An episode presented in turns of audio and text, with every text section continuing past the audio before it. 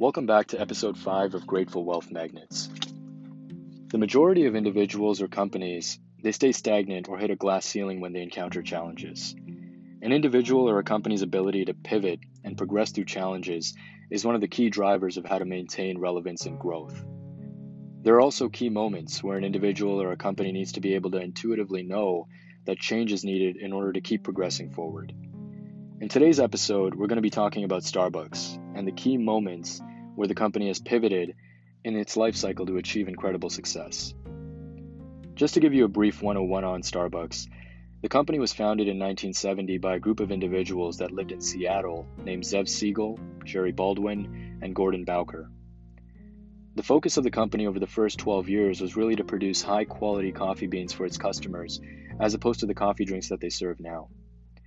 The culture of purchasing a drink and enjoying it at a coffee bar didn't exist in the 1970s in the United States.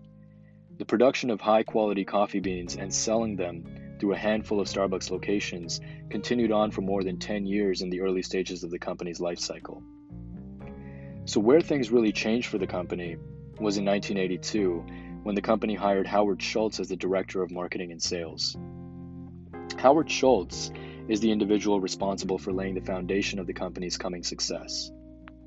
There's a really famous story out there about how Schultz was on a trip to Italy in 1983 and was inspired by the cafe culture he experienced there. He got an opportunity to witness the hospitality of being served a coffee drink in a more social environment.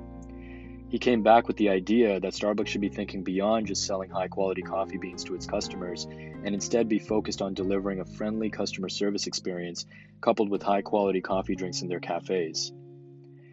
So the company, they pivoted and they took on this challenge. And in 1984, Starbucks sold its first latte and started to move in the direction of creating a culture of customer service and sociability within their cafes. Starbucks focused on not just being a seller of coffee, but also on being an experience provider for the customer.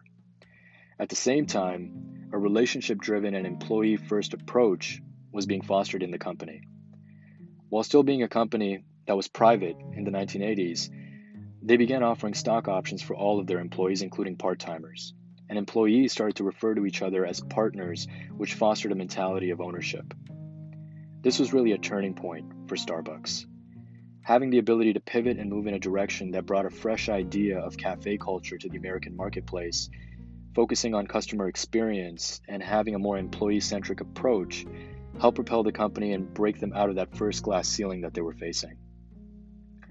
Howard Schultz had actually left Starbucks for a period of time in the 80s, but imagine if Schultz had never taken that trip to Italy, where he experienced that cafe culture that existed there, or if he didn't have the intuitive foresight to bring that model to America. It's likely that he wouldn't e- we wouldn't even be talking about Starbucks in the same manner if those decisions hadn't been made earlier on in the company's life cycle. And it's important because even though Schultz was away from Starbucks for a bit in the 80s, in 1987, at the age of 34, Schultz and a group of investors purchased Starbucks for $3.8 million and began an aggressive expansion of the company. The company went public in 1992, and at that time, they had 165 locations in America. By 1996, the company had opened up more than a thousand locations with cafes in Japan and Singapore as their first international locations. By 1999, the company had opened up its 2000th location, and the company was still growing at a significant pace. According to CNBC, between the years 2000 and 2007, Starbucks had opened on average more than 1,500 locations per year, indicating significant growth. Growth, however, does not come without its hiccups and setbacks. By the year 2007, the focus on rapid expansion and success, as mentioned by Howard Schultz, set the stage for a self induced level of mistakes coupled by a cataclysmic financial crisis which brought about the perfect storm of pressure and anxiety and significant problems for the company. Schultz had actually given up the CEO title in the company and moved to the position of executive chairman in 2000, but was troubled by the growing hubris and sense of entitlement throughout the company because of their success. The company had become obsessed with catering to Wall Street's expectations of where they should be and started to focus on rewarding cold hard metrics such as sales per hour, transactions per hour, and revenues. The company had become less focused on the customer experience and the art of making coffee and more focused on the transaction itself. This is where the company really w- was experiencing another glass ceiling, and intuitively, Schultz recognized this. So, he and the company, they had to pivot again. And in order to pivot again, they had to break through that glass ceiling. And to do this, Schultz returned as CEO in January of 2008.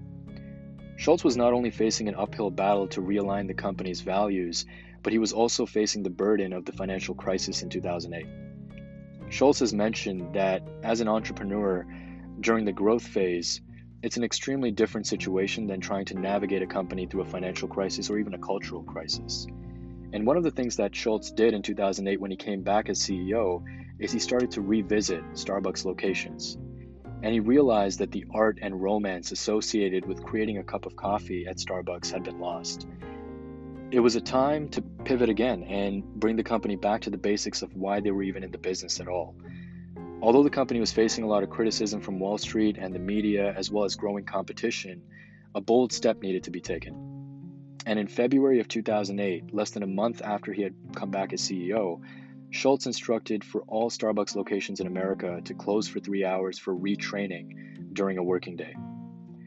Going back to the core principles of why the company existed in the first place and their love of serving the best possible cup of coffee to their customers was a necessary pivot to realign the company's values. Starbucks also spent about $32 million to host a meeting for all store managers across America for the company that year in New Orleans. The meeting was designed for Schultz to be as honest as possible about the situation the company was currently in and convey what steps needed to be taken at each Starbucks location to shift the company's focus back to their core values and guide them out of the crisis that they were experiencing. The ability of Schultz to pivot during a, during a crisis and realign the company's values worked. And although the company's expansion of Starbucks remained stagnant from 2008 to 2011, they started to re expand the company and started the expansion process again in 2012. And by 2017, the company had more than 28,000 locations globally. According to Statista.com, by October of 2019, Starbucks product sales had captured more than 40% of the American coffee shop market.